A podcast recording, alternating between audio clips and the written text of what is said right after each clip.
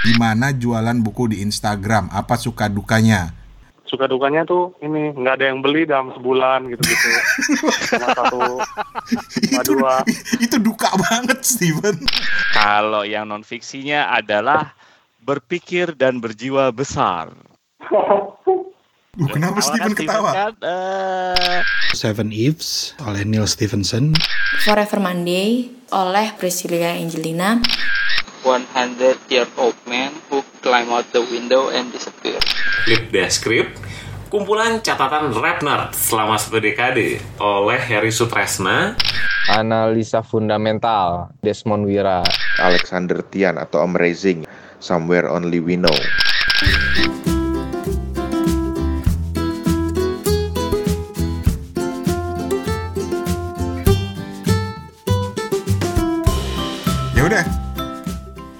Eh, sekarang yang buka Toto ah kemarin Steven malas gue lagi malas buka lu yang gua sih? Iya lu yang buka dong. Gua, Shh, ini udah mulai Gua buka. direkam ini. Oke. Gue nih buka nih, buka Iya. nih, gua nih. Halo pendengar sekalian, di mana pun Anda berada di seluruh kepulauan Nusantara maupun di belahan dunia di mana pun Anda sedang mendengarkan acara kami, acara Kepo Buku. Kali ini Anda kembali berjumpa, kembali berjumpa, kembali berjumpa dengan saya, Hertoto Eko, juga ada host lainnya yaitu Bapak Rani Hafidz yang ada di Bangkok dan juga Steven Stungan yang ada di Ambon. Namun kali ini beliau sedang berada di Bali. Ada apa di Bali? Kita nantikan saja. Ada apa di Bali? Anda bisa mendengarkan Kepo Buku edisi ke-14 ini. 14 ya benar ya? 14 di gelombang-gelombang platform kami yaitu Anchor FM, Spotify, Google Podcast, dan juga platform-platform lainnya. Hari ini kami akan membahas kiriman-kiriman yang masuk ke ruang redaksi kami satu persatu dan juga mungkin menjawab pertanyaan-pertanyaan juga review-review buku para pendengar sekalian. Mari kita saksikan, kita dengarkan bersama Kepo Buku edisi ke-14 ini dan tetap merdeka. Gue kenapa jadi pengen Sumpah pemuda. Lah kan Sumpah Pemuda. Oh iya, Sumpah Pemuda ya. Ini rekaman kita pada saat Sumpah Pemuda. Jadi Tapi gua enggak, soalnya gue dengerin begitu. dengerin lu ngomong, gue jadi serasa pengen ini nih, teng tereng teng teng teng teng. Varia Nusantara. Varia Nusantara. Eh, Steven nggak ngerti. Nggak ngerti Varia Nggak tahu, nggak tahu. Nusantara. Beda beda generasi. Itu dulu acara radio jadul waktu Toto masih siaran Hmm. di Radio Republik Indonesia. Radio Republik Indonesia. Oke, Steven ada di Bali, ngapain lu, Van? Ini lagi baru selesai ikut acara Ubud Writers and Readers Festival 2018. Udah. itu itu acara internasional itu, Jeven ya. Iya, diakui sebagai salah satu festival literasi literatur yang terbesar di Asia Tenggara nih. Selain di Singapura sama di Penang. Lumayan lah, lumayan. Skopnya bagus. Lu datang dalam kapasitas sebagai apa, Van? Eh, untuk ini, untuk lihat-lihat, untuk jalan-jalan terus eh, sebagai peserta, ngikutin pembicaraan, ngikutin talknya mereka. Hah? Pengen ini aja, pengen lihat suasananya tuh seperti apa gitu. Sebagai writer, Van. belum, belum. Oh, belum. Eh, tapi kan lu udah punya buku. Iya, cuma ini produsernya doang itu buku itu, buku aku dan bukunya. Nggak dipromosin di Ubud. Promosi. Eh, sempat sempat sempat ini sih sempat ketemu sama eh, duo suku tangan, duo suku tangan ini eh, yang graphic designer yang khusus profesinya sekarang ini sebagai perancang sampul buku. Nah Mhm. itu aku kenalin ke kenalin mereka, aku bilang eh, pengen ini, pengen kalau misalnya cetakan kedua aku dan buku ini kira-kira bisa dipegang sama mereka gitu, aku kasih gitu. buat Asik. dibaca dulu. Asik. Tok, lu sering nggak ke Ubud Writers Festival, Tok? Gua kagak ngerti malah baru tau dari Berarti gua kurang kurang hardcore ya sebagai Kurang pecinta hardcore. buku. Dan Steven Kurang ini, hardcore kalau nggak salah, lu bukan pertama kali ke Ubud Writers Festival kan ya? Eh, sebenarnya pertama kali, paling pertama kali ini. Lah yang ke Singapura itu apa? yang tahun lalu itu di Singapore Writer Festival juga. Nah. Hmm. Nah, yang ke Bangkok waktu itu ngapain lu ke Bangkok? Operasi. Enggak. Oh ya operasi, maaf, maaf. Itu beda topik. Oh iya.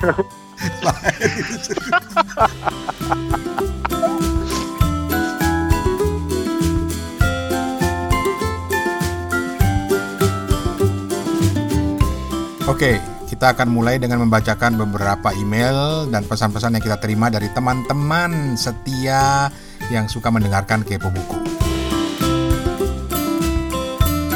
Kita mulai dengan eh, yang pertama ya. Ini namanya Ulzana di Semarang. Dia, dia nulisnya gini. Hai Kepo Buku, namaku Ulzana asal Semarang. Lagi baca buku Forever Monday karya Ruth Priscilia. Dia bilang, eh, terus dia ngirim voice note. Nanti kita dengerin. Terus eh, dia bilang, Kepo Buku salah satu podcast favorit aku karena kita nggak cuma dapat referensi tapi juga informatif dan edukatif. Sering sampai ketawa-ketawa dikira gila sama orang tua eh, karena dengerin dua bapak-bapak dan abang kesatria buku. Lu bayangin, kita dipanggil bapak-bapak, lu dipanggil abang gitu kan ya? Iya. ya terima kasih kalau kita udah dibilang eh, acara yang edukatif, berarti ada informasinya juga. Tapi kalau dibilang gila sama orang tua, kita nggak tanggung jawab ya. Ntar kita yang ngomelin sama orang tuanya Atau kita udah Ulzana. melin lagi, "Oh, gara-gara dengerin dulu deh gitu. Kayaknya nggak lucu gitu ya. Gitu. Kalau Steven sendiri gimana? Eh, ya terima kasih untuk eh, emailnya. Ini nggak nggak ny- nggak nyangka juga gitu. Tapi untuk kepentingan bersama kita inilah. Kepentingan bersama Pak. gitu ya berarti ya. Jadi nggak- jadi menurut lo nggak masalah ya? Kita konsep membahas masalah, buku dengan masalah. santai begini. Benar-benar. Karena karena ada Irma di Jakarta yang bilang begini. eh Bang Steven luas banget deh pengetahuannya soal buku. Cie Steven. Namanya juga jual buku ya Bang. Bagi-bagi pengalaman dong. Gimana jualan buku di Instagram? Apa suka dukanya? Gitu Bang. Terus tips-tipsnya apa Bang jualan buku di Instagram? Suka dukanya tuh ini nggak ada yang beli dalam sebulan gitu-gitu. Cuma satu, cuma itu, dua. itu duka banget Steven. Terus terus terus. Aduh. Eh, tipsnya tuh mungkin ini eh, rajin ngepost di feed Instagram atau di story gitu. Jadi Hmm. lebih Hmm. lebih lebih kena ke followernya gitu. Sama ini mungkin eh, rajin-rajin rajin-rajin apa ya? Eh, jadi jadi ini di media sosial gitu. Oh promosi. Tweet gitu gitulah. Promosi. Iya, promosi. Oke. Oke. Terus, ini pertanyaan buat kita bertiga nih, jadi silahkan ya. Ranggi di Bandung, Eh, buat para host kepo buku, tolong dijawab. Buku apa yang paling berpengaruh dalam hidup kalian? Eh, maksudnya paling nggak paling nggak bisa kalian lupakan seumur hidup. Oke, kalau kategorinya fiksi waktu itu kita udah bahas ya. Eh, yang nggak bisa gue lupain sampai sekarang itu adalah Lima Sekawan sama sama bukunya Hans Christian Andersen itu yang fiksi. Oke. Kalau yang non fiksinya adalah berpikir dan berjiwa besar.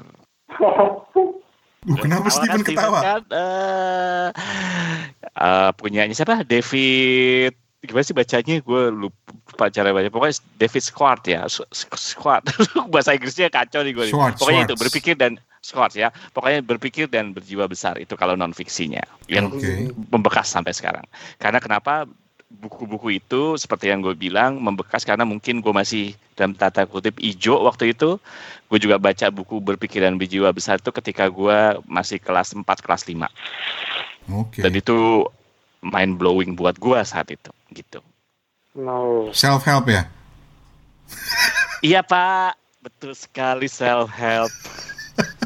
Salah satu buku yang mungkin bisa menjadi buku favorit Anda di tahun ini. Saya akan coba Bapak, saya akan coba. Steven, Hmm. kalau lu apa? Yang paling berpengaruh, yang paling berpengaruh eh, kitab suci. Tapi kalau yang di sekarang ini ini karya-karyanya Pak Pram itu yang kemarin aku bilang tetralogi Pulau Buruk Tetralogi Pulau yang Buru. nggak terlupakan. Oke. iya. Terus sama ini juga sih yang yang masih belum terlupakan ini Laut Bercerita. Oke. Laut Berceritanya yang kemarin di episode 1 kita bahas. Gue jadi ketika ketika Stephen bilang seperti itu, gue jadi merasa orang yang paling kotor, terhina dan ternoda. Ketika Steven bilang kan bilang, buku yang yang paling berpengaruh kitab suci. Gue juga oh iya ya seharusnya itu yang gue sebut. Enggak enggak maksudnya bukan gitu juga. Dan satu lagi terakhir. eh bentar bentar bentar. Lu apa? Buku lu apa? Buku Eh apa? iya. Oh, enak iya. aja. Beko. sok saya saya gue wakilin gue gue kali gue wakilin. Ini Ero dah udah selanjutnya. Siapa? selanjutnya siapa? Eh tapi bener, ini Ero berpengaruh loh buat hidup gue loh. Jujur, karena itu pertama kali seumur hidup gue tahu ada hal seperti itu. Dan lu bayangin di usia gue yang masih muda betapa ternodanya gue waktu itu. Gitu. Paling nggak otak gue udah ternoda waktu itu dan itu nggak bisa dilupakan. Tapi itu satu. Yang kedua ya gue juga udah pernah bahas sih di episode sebelumnya yaitu buku-bukunya Dr. Carl May uh, Winnetou Hmm. ketua suku Apache dan seri-serinya itu itu sampai sekarang berkesan karena gua merasa itu buku yang apa ya sampai ke bawah mimpi gitu loh gue bacanya gitu. Dan eh, sampai sekarang gua masih hafal dapat suasananya segala macam dan belakangan gua Oke. tahu bahwa gua tertipu. Karena ternyata yang nulis tuh sama sekali nggak pernah ke Amerika ke padang savana ketemu orang India segala macam eh Indian itu nggak pernah gitu loh. Tapi itu untuk menggambarkan hebatnya seorang penulis. Hmm, betul betul betul betul betul betul jadi terima kasih sudah diwakili ini Ero-nya. Gue baru menyebut juga. Dan terakhir ini di Pamanukan, Hmm. dia bilang dia senang dengerin kepo buku, intinya gitu. Hmm. Terus usul nih abang-abangku yang ganteng, eh nyi, ganteng. Steven doang itu sama gue Steven doang.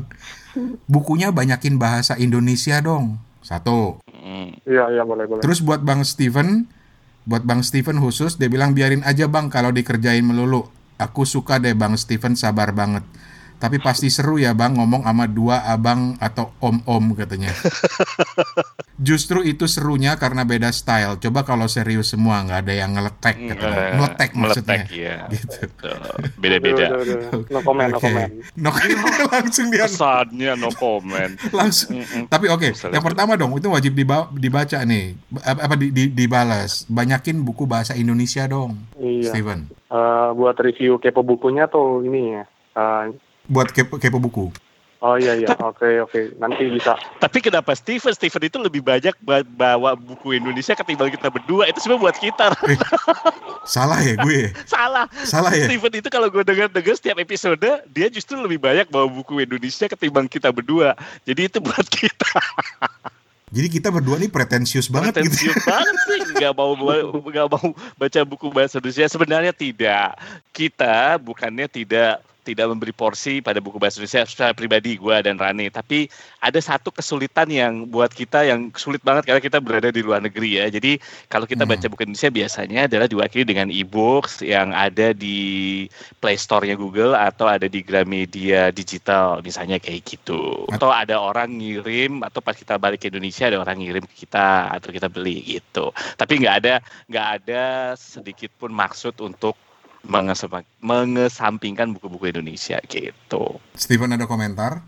Atau Eh. jangan-jangan memang kita pretensius berdua? Eh, enggak enggak apa-apa Eh, ini eh, mungkin imbang baca asing sama buku Indonesia. dalam negeri juga bagus-bagus aja kok nanti nanti Hmm. di ini lah 60-40 gitu-gitu Kenapa ya kita nggak bisa ngejawab bijak kayak Steven gitu ya? Iya karena itulah Steven bukan Rani dan Karena, betul kan? bu- karena itulah Justru bahasa Ing- buku bahasa Inggris itu penting gitu. Jadi ya 60-40 kenapa enggak? Atau 70-30 misalnya. ya karena itulah Steven bukannya Rani dan Toto itu pak Hmm. Oke.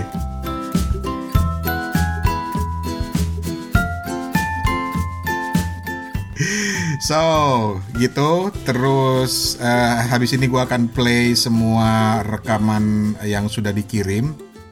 Ada Ari di Perth yang membahas buku Seven Leaves karya Neil Stevenson. Ini eh, karena tertarik setelah mendengarkan episode tentang film-film yang meng- eh, diadaptasi jadi eh, buku yang diadaptasi jadi film.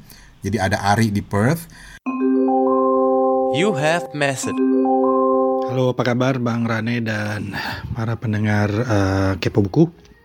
Eh, saya ingin merekomendasikan sebuah buku yang sebenarnya sudah agak lama saya baca Cuman uh, karena episode kemarin uh, membahas tentang buku yang diangkat menjadi film, uh, maka saya teringat pada buku yang saya baca sekitar tahun pertengahan 2017, pertengahan tahun lalu.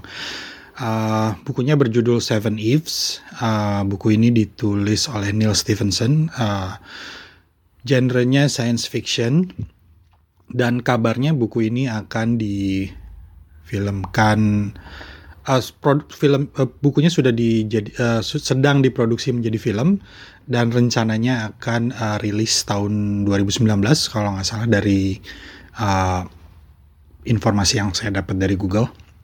Uh, sutradaranya adalah Ron Howard. Ron Howard ini adalah sutradara film Apollo 13 yang dahulu dibintangi oleh Tom Hanks. Nah, Seven If sendiri adalah sebuah buku sebuah novel uh, bertema science fiction.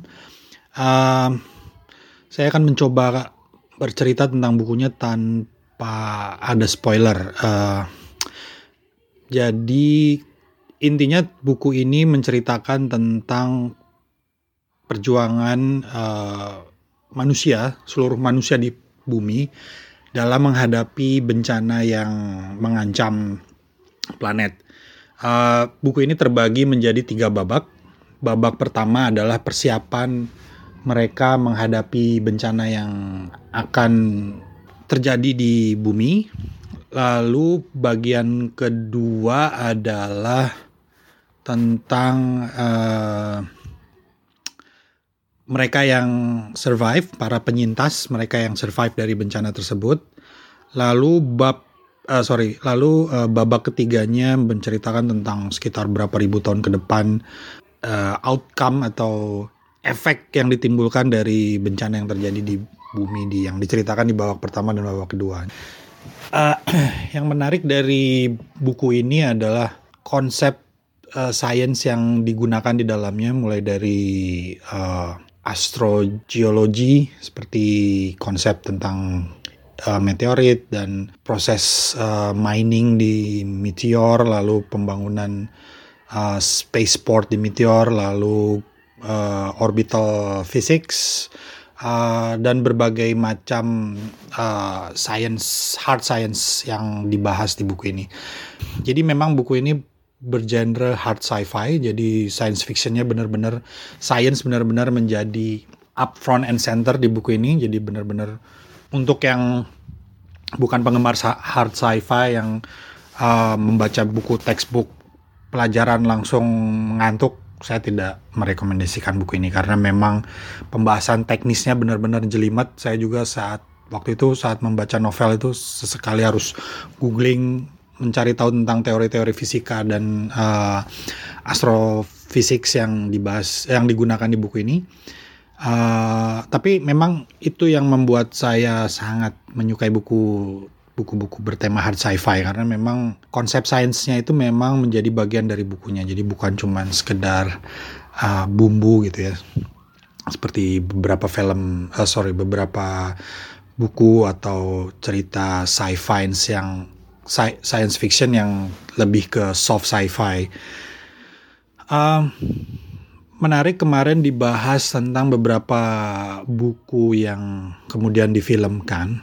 Saya biasanya kalau saya mendengar sebuah film yang akan rilis misalnya, lalu saya googling ternyata uh, mengetahui bahwa film ini ternyata diangkat dari buku. Biasanya saya langsung akan membaca bukunya terlebih dahulu sebelum uh, menyempatkan untuk menonton film.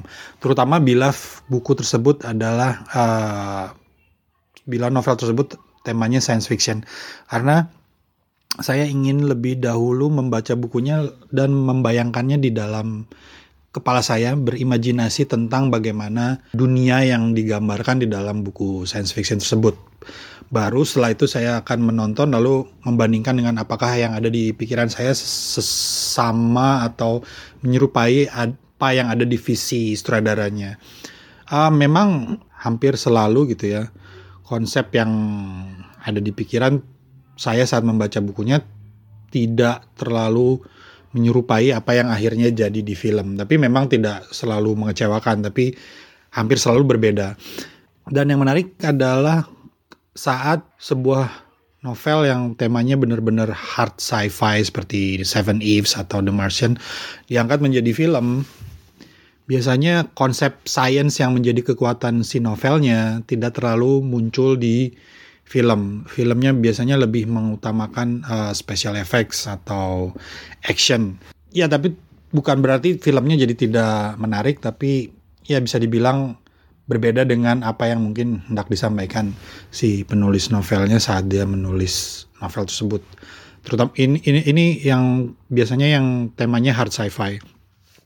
Beberapa novel yang saya novel sci-fi yang saya baca lalu saya menonton filmnya antara lain misalnya ya tadi The Martian uh, oleh Andy Weir. Saat menonton filmnya saya uh, kesan yang saya tangkap setelah membaca bukunya lalu menonton filmnya adalah The Martian uh, sangat cepat. Jadi uh, kalau di buku itu kan pembahasannya mendetil gitu ya.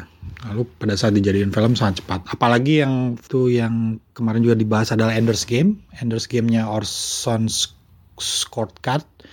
Uh, itu di bukunya begitu mendetil, tidak hanya mendetil tentang teknologinya, tapi juga uh, kondisi psikologis, uh, beban psikologis si Anders ini saat dia harus istilahnya menjadi tumpuan seluruh umat manusia di seluruh planet itu berada di pundak si Anders ini dan di buku itu benar-benar diceritakan mendetil, mendetil bagaimana uh, beban psikologis lalu uh, apa masalah-masalah sosial yang dia hadapi selama ada di pusat pelatihan. Sementara di film tidak terlalu diperlihatkan, di film lebih memperlihatkan proses kegiatan mereka saat ada di pusat pelatihan yang uh, yang memang benar saya juga pernah membaca uh, sempat menjadi buku yang direkomendasikan di pusat pelatihan perwira angkatan darat di Amerika. Dan uh, film ter film terbaru sci-fi yang saya baca dulu film uh, sorry saya baca dulu bukunya itu adalah uh, Ready Player One. Dan bisa dibilang saya agak kecewa karena di film uh, pop culture yang begitu kaya di dilukiskan di dalam novelnya itu tidak terlalu terlihat di uh, film. Karena memang ya kalau film itu kan karena waktunya cuma satu jam setengah atau maksimal dua jam. Sementara buku kita bisa membaca sampai berhari-hari. Jadi di buku itu benar-benar sangat mendetail diceritakan tentang pop culture di tahun 70-an 80-an uh, mulai dari video games, uh, komik sampai film, acara TV itu semuanya dibahas mendetail. Jadi itu saja dari saya untuk saat ini. Uh, saya benar-benar merekomendasikan Seven Ifs untuk uh, yang menyenangi hard sci-fi dan uh, buku yang diangkat ke film. Terima kasih. Uh, Ulzana di Semarang, Forever Monday, Priscilia Angeline. Uh, halo Kipo Buku, halo Bang Rane, halo Bang Toto. Halo Ksatria Buku, Steven. Um, perkenalkan nama aku Ulzana, aku dari Semarang. Terima kasih atas kesempatannya. Uh, kali ini aku bakal sharing novel yang sedang aku baca untuk yang kesekian kalinya di satu tahun belakangan, yang jadi masih jadi favorit aku. Judulnya ini Forever Monday, ditulis oleh penulis uh, muda Ruth Priscilla Angelina. Jadi awalnya kenapa aku bisa akhirnya beli buku ini? Itu sebenarnya uh, aneh banget sih bang. Karena uh, kan aku baca tuh sekilas di toko buku terus aku kembaliin di rak terus udah aku memutuskan untuk balik aja dan gak ngebeli buku itu. Cuman uh, setelah kayak beberapa langkah gitu kayak ada gaya tarik yang besar yang menarik aku untuk kembali ke buku ini gitu. Dan akhirnya ya udah aku ambil aku ambil terus aku bayar terus aku bacakan di rumah. Singkat cerita uh, buku ini tuh ceritanya uh, kisahnya berputar di tiga karakter utama yang menurutku karakternya itu cukup kuat dan aku suka banget sama penggambaran tokohnya. Uh, mereka karakternya uh, bener-bener punya ini masing-masing lah dari penggambaran visualnya sampai ke uh, dialognya itu aku suka terus hmm, sebenarnya yang aku suka dari buku ini tuh yang pertama itu dia nyaman dibaca. Penyampaiannya ringan tapi ceritanya itu nggak main-main asli. Ya nggak mau spoiler. Pokoknya ceritanya itu nggak main-main. Eh, yang kedua itu dia itu kayak apa ya memainkan dinamika perasaan banget. Ya sama sih tipikal novel romance. Ada yang ada senangnya ada lain-lain yang bikin deg-degan yang bikin eh, sedih. Cuman ini tuh kayak beda gitu. Em, mulai pertengahan itu ada sejarah-sejarah dari tokoh-tokohnya ini yang mulai terkuak dan ya terutama sejarah keluarga gitu. Eh, di mana sejarah keluarga mereka ini saling berkaitan satu sama lain. Dan menurutku eh, apa ya atmosfernya tuh jadi semakin lama semakin gelap gitu. Dan ya karena yang ketiga aku personally suka banget buku yang ceritanya agak gelap agak gelap cuman masih ada ya romance romance nya gitulah. Jadi eh, saran banget eh, buat yang lagi depresi mending nggak usah baca buku ini karena kayaknya bakal makin gila deh gitu. Karena sejarah sejarahnya ini eh sejarah ini tuh kayak kayak rahasia banget yang memunculkan trauma-trauma lama dari masa lalu. Bener-bener depressing banget terus yang paling penting yang ah, bikin aku nggak ngerti lagi sama buku ini tuh adalah aftermath-nya dari baca buku ini. Gila sih ini bang. Aku selesai baca dan aku tutup buku ini tuh sekitar jam 2 malam.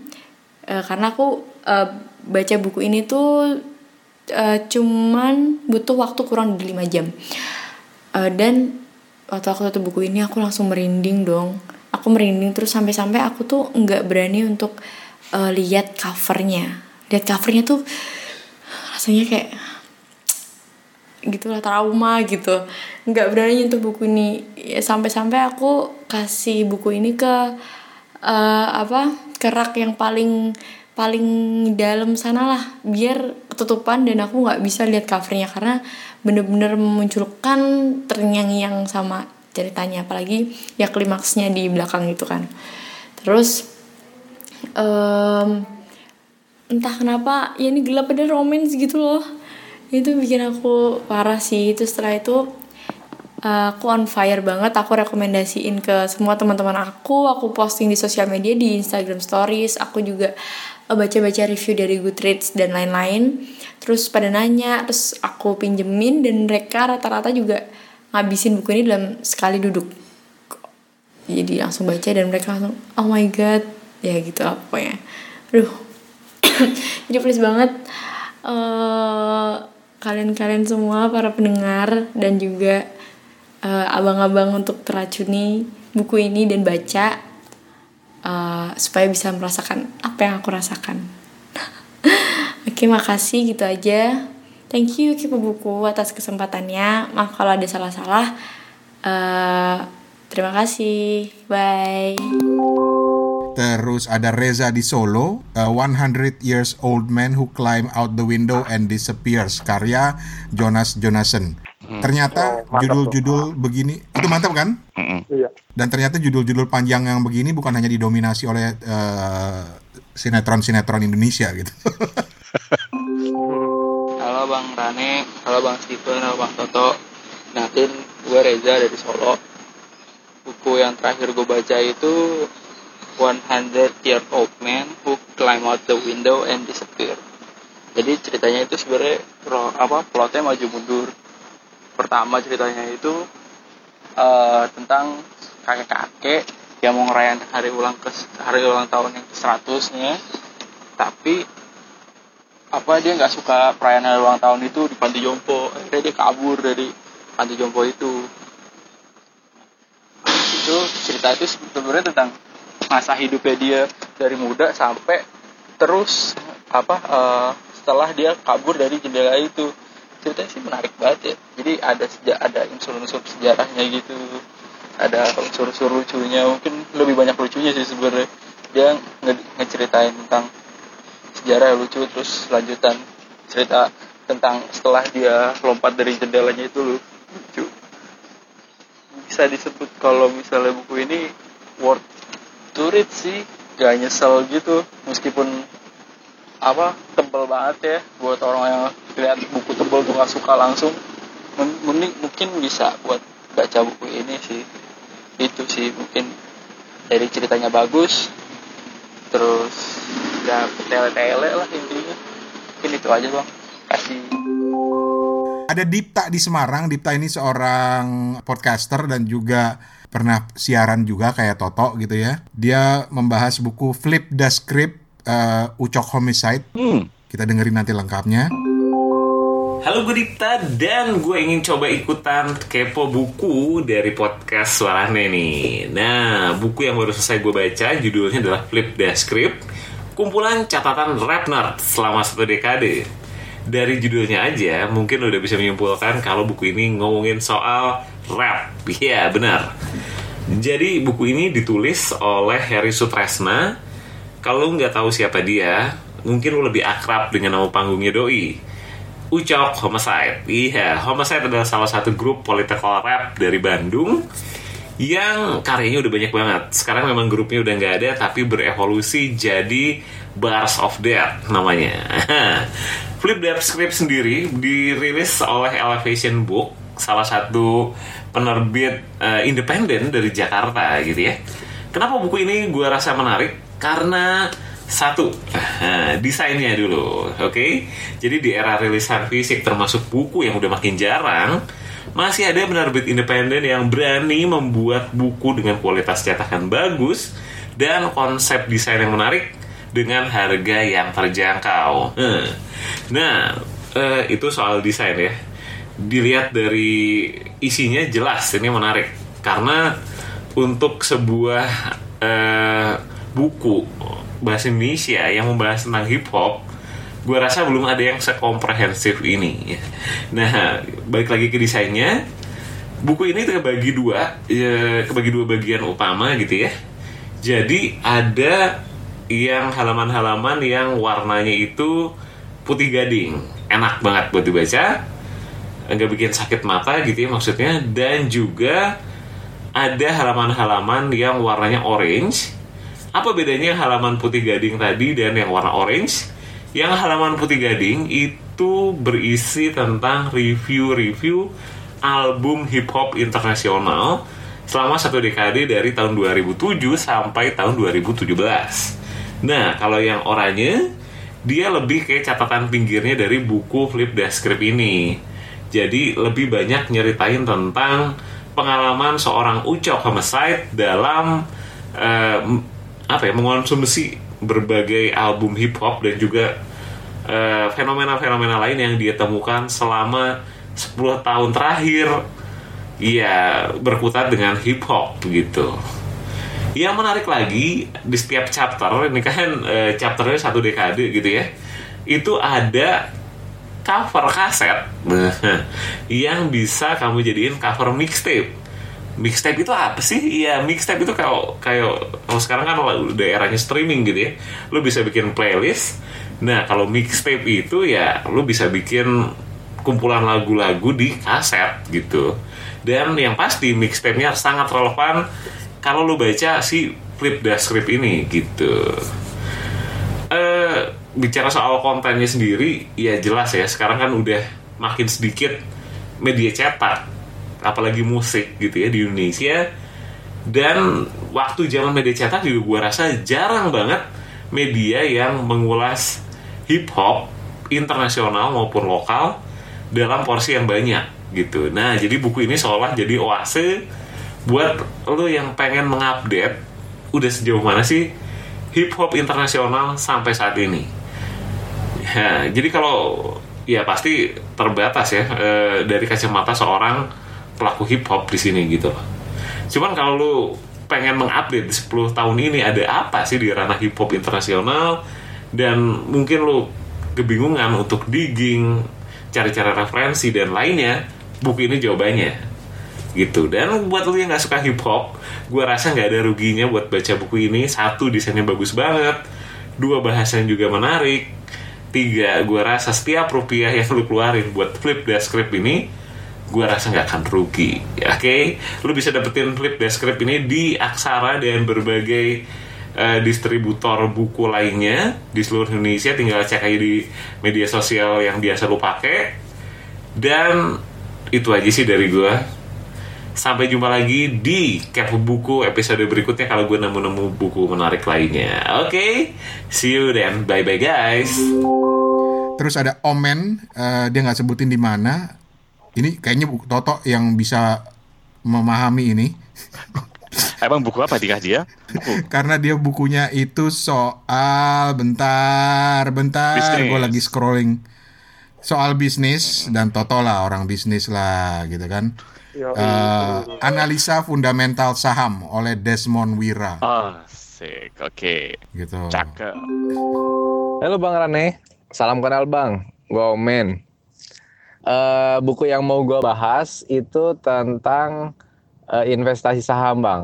Itu bukunya Desmond Wira. Judulnya Analisa Fundamental. Jadi dia punya banyak buku. Nah yang udah gue baca itu ada analisa fundamental, analisa teknikal, eh sama jurus cuan eh, saham kalau nggak salah.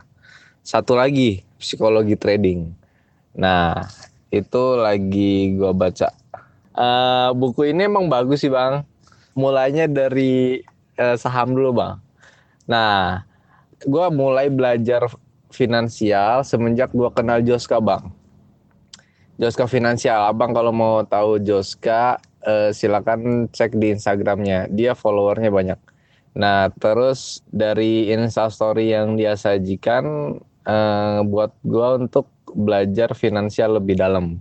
Nah, di situ eh, banyak dia bahas asuransi, eh, reksadana, terus sampai eh, membuat gua untuk belajar finansial secara dalam terutama di saham. Karena investing menurut Joska itu ah, cuma ada dua, eh, yaitu hutang dan pasar modal. Jadi hutang nanti larinya ada obligasi, ya sukuk macam-macam. Nah kalau yang deposito segala itu eh, masuknya ke hutang. Nah sedangkan kalau yang eh, saham itu ya masuknya ke pasar saham. Nah dari situ gue belajar buku tentang saham. Awalnya tentang fundamental. Wah agak susah sih. Eh, pertama baca buku itu pusing bang. Nah di situ dibahas tentang cara baca laporan keuangan, baca tentang laporan laba rugi. Nah pertama kali baca langsung pala cekot-cekot deh. Jadi baru berapa lembar gue tinggal tuh buku. Terus besok karena penasaran baca lagi. Tapi ba- bahasa yang disajikan sama Desmond Wira ini eh, lumayan sederhana dan mudah ditangkap. Jadi eh, masih oke lah, masih bisa masuk. Intinya ketika kita beli saham, beli perusahaan, itu pilihlah eh, perusahaan yang fundamentalnya bagus dari segi eh, laporan keuangannya, dari segi apa namanya eh, di situ bilang ada price earning rasionya berapa, terus eh, book value-nya berapa, nah itu bagus bang. Jadi ini gua rekomendasiin banget buku ini buat orang-orang yang lagi belajar saham secara fundamental. Jadi untuk beli saham eh, kita harus lihat emitennya dulu itu kuat nggak secara fundamental. Nah buku ini cocok untuk dijadiin referensi yang bela yang mau belajar tentang saham. Karena buku-buku tentang saham sih udah banyak sih. Tapi yang lain tuh kayak bukunya Ellen May atau bukunya yang lain tuh cuma bahas motivasi sama apa ya? Ayo now, ayo sa- apa namanya? Ayo ikut investasi saham, investasi saham, tapi nggak tahu eh, nggak diajarin secara sebenarnya apa sih investasi saham itu? Apa sih yang mesti dilihat secara realnya itu loh. Nah, di buku Desmond Wira ini eh, dia mengulas secara lugas. Ini baru di area fundament buku fundamental ya. Nah, eh terus nanti secara teknikal, nah itu kalau ketika kita udah mau beli saham pilih emiten, nanti kita pilih eh saham ini yang lagi murah. Nah, kita lihat dari technical secara grafiknya tuh kayak gimana. Nah, ini juga agak ribet kalau buku fundament eh, yang technical. Jadi eh, mending beli yang eh, fundamental saham. Eh, ini gua nggak di endorse ya sama Bang Desmond Wira nih. Nggak ada hubungannya nggak ada hubungan saudara sama sekali. Nggak ada darah Desmond Wira sama sekali. Tapi ya ini bagus lah untuk uh, yang mereka mau belajar tentang saham. Nah ini ada pengalaman waktu kemarin beli saham ikut-ikut apa namanya ikut-ikut grup uh, saham kayak Stockbit gitu forum sih forum saham. Jadi wah ini lagi bagus nih sahamnya. Wah uh, ikut-ikut tuh masuk. Uh, waktu itu udah punya rekening RDI-nya terus masuk. Uh, wah iya tuh naik tuh saham. Naik naik naik. Wah akhirnya mulai greedy nih mulai rakus. Uh, ya udah belinya banyak. Awalnya sih mainnya cuma 5 juta. Terus uh, bukan main ya kita bilangnya bisnisnya 5 juta. Nah terus dinaikkan di apa namanya ditambah lagi investasinya. Naiklah tuh jadi 10 juta.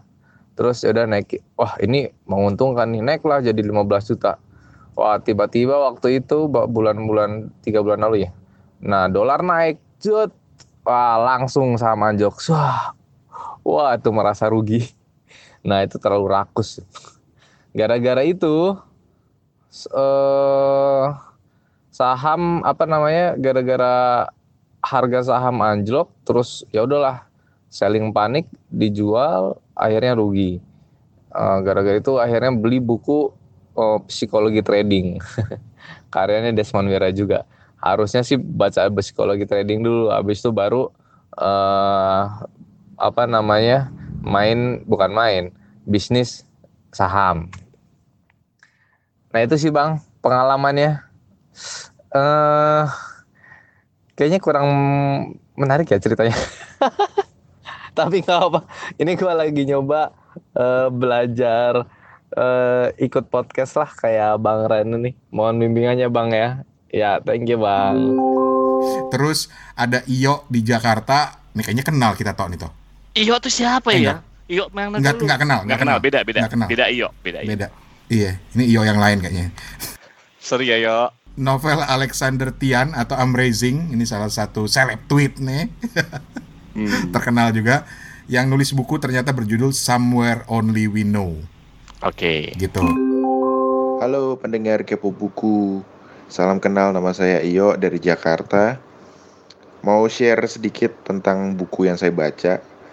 Jadi saya itu sebenarnya saya membaca buku banyak gitu ya.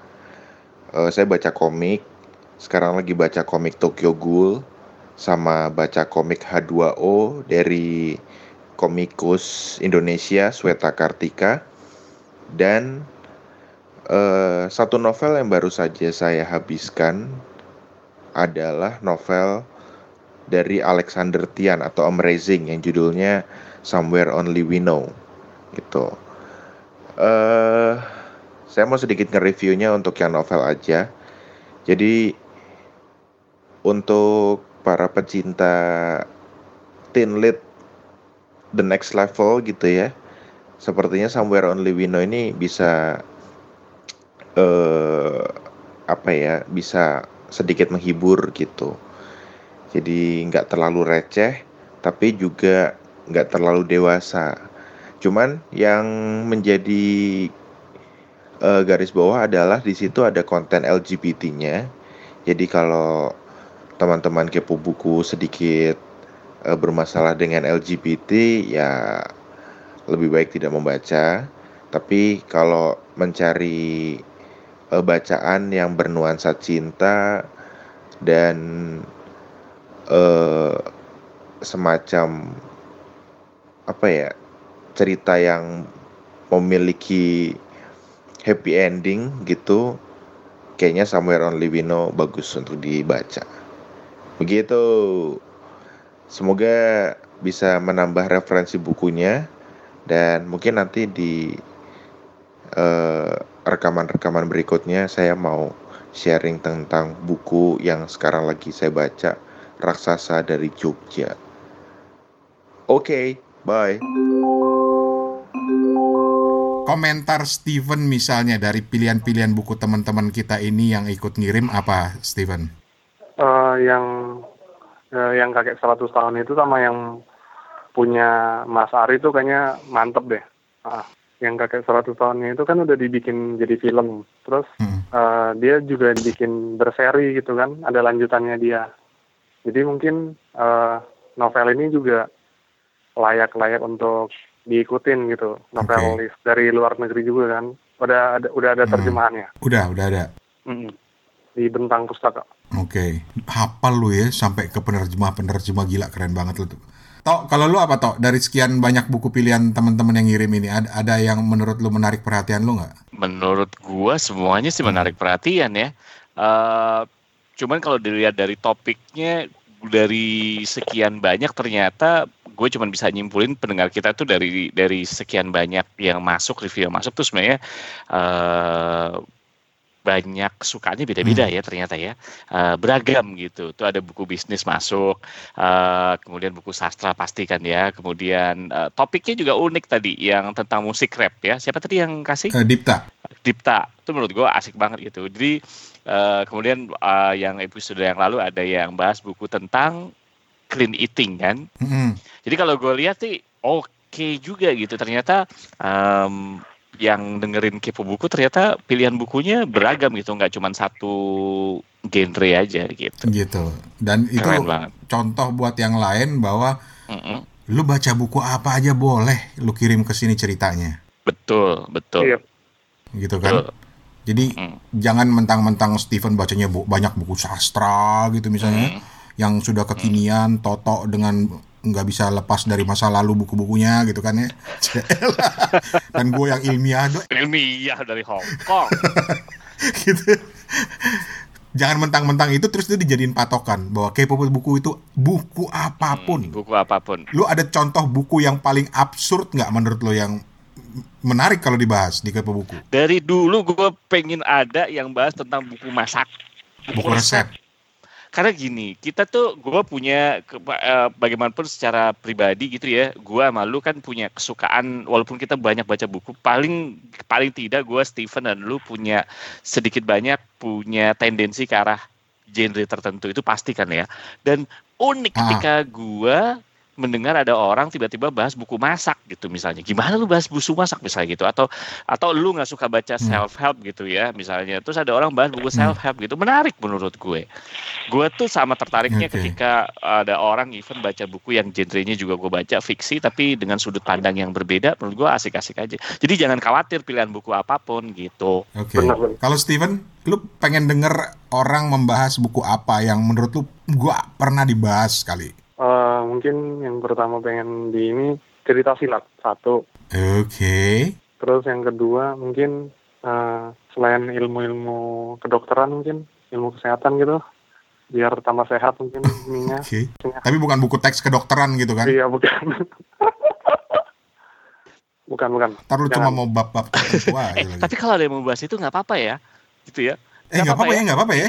Kan Kita kita, be- bebas. kita, kita bilang bebas-bebas aja kita ya. bebas lu mau Iya maaf maaf maaf. artinya lu mau bahas buku textbook kuliah bahkan buku textbook SMA silakan gitu kalau lu membahasnya dengan Wah. menarik karena why not gitu kan menurut Kalau gua ada ibu guru misalnya yang bisa bahas buku teks anak-anak zaman sekarang tuh keren tuh. Iya misalnya gitu. Atau buku bacaan anak-anak misalnya gitu ya.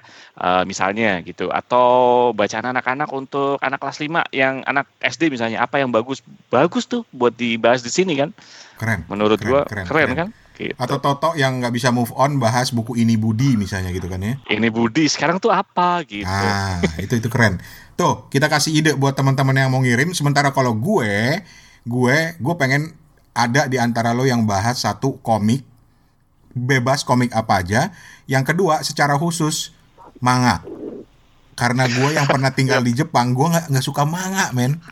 Gue sampai di, di, di bego-begoin sama teman-teman gue karena lu pernah tinggal di Jepang, lu nggak suka manga katanya. khusus untuk khusus untuk manga gua itu Gitu. pertama kali baca manga berapa kali ya ternyata cara baca gua salah saudara-saudara baca manga itu ada urutannya kan dari sini blok ke sini blok ke sini ternyata salah pantesan gue selama ini baca kenapa gue bingung sama jalan ceritanya ternyata salah saudara-saudara pengalaman pribadi Hmm, Eh, apalagi ya, Tok? Ada lagi? Gak ada Saran pokoknya kirim aja saran Jangan sarannya segera kirim. Sarannya Ya, segera kirim. iya jangan segera kirim jangan pakai mikir Nggak, nggak usah pakai mikir. apa pun kiriman anda akan kami balas. Oke, sip, sip, sip. Kayak iklan zaman dulu. Asik. Iya lu masih tetap gaya RRI nya lu nggak hilang Bukan, juga lu mentang-mentang pernah di. RRI. Eh salah ya? Bukan, bukan, bukan di RRI ya. Toto bukan di RRI. Oke, dan akhirnya sampai di sini episode Kepo Buku. Minggu depan, episode ke-15, kita dengerin oleh-oleh Steven dari Sip. Ubud Readers and Writers Festival. Ketika dia eh, Oke. mewawancarai banyak orang. Lela Hergudori, Eyang Nice, Tati, dan nice, lain oke. sebagainya gitu. So, dari Bali ada Steven, ada eh, Toto yang lagi mudik ke Singapura dan gua di Bangkok Thank you, pamit. thank you. Thank you Steven, Thank you, thank you Toto. Sehat-sehat selalu. Oke. Eh iya ada yang ketinggalan. Buat teman-teman yang mau ikutan kepo buku dengan cara mengirimkan voice note-nya seperti teman-teman yang barusan kita dengar tadi, silahkan ditunggu. Bisa pakai email. Jadi caranya rekam pakai voice note di HP terus kirim ke- email atau di attach ke email ke suarane@gmail.com. Cara kedua adalah lebih gampang lagi pakai WhatsApp. Catat nomor WhatsApp kita 087878505012 087878505012 atau paling gampang buka browser di HP kemudian ketikan ini bit.ly bit.ly ly garis miring ikut kepo buku. Semuanya huruf kecil. bit.ly garis miring ikut kepo buku. Dan nanti akan terbuka otomatis ke WhatsApp dan langsung rekam pakai voice note di situ cerita-cerita tentang buku kalian. Eh, tenang aja, nomor-nomor telepon kalian nggak akan kita kasih ke siapa pun. nggak usah khawatir, kerahasiaan dijamin. Begitu juga dengan email-email lo semuanya akan kita jamin kerahasiaannya. Itu aja sih. Jangan lupa subscribe ke Kepo Buku di Apple Podcast, Google Podcast, Castbox, Anchor, dan lain sebagainya atau ke suarane.org suarane.org Gua Rane Hafid atas nama Steven Sitongan dan juga Hertoto Eko dan juga teman-teman yang sudah berpartisipasi tadi mengucapkan terima kasih. Kita jumpa di episode berikutnya. Assalamualaikum, permisi.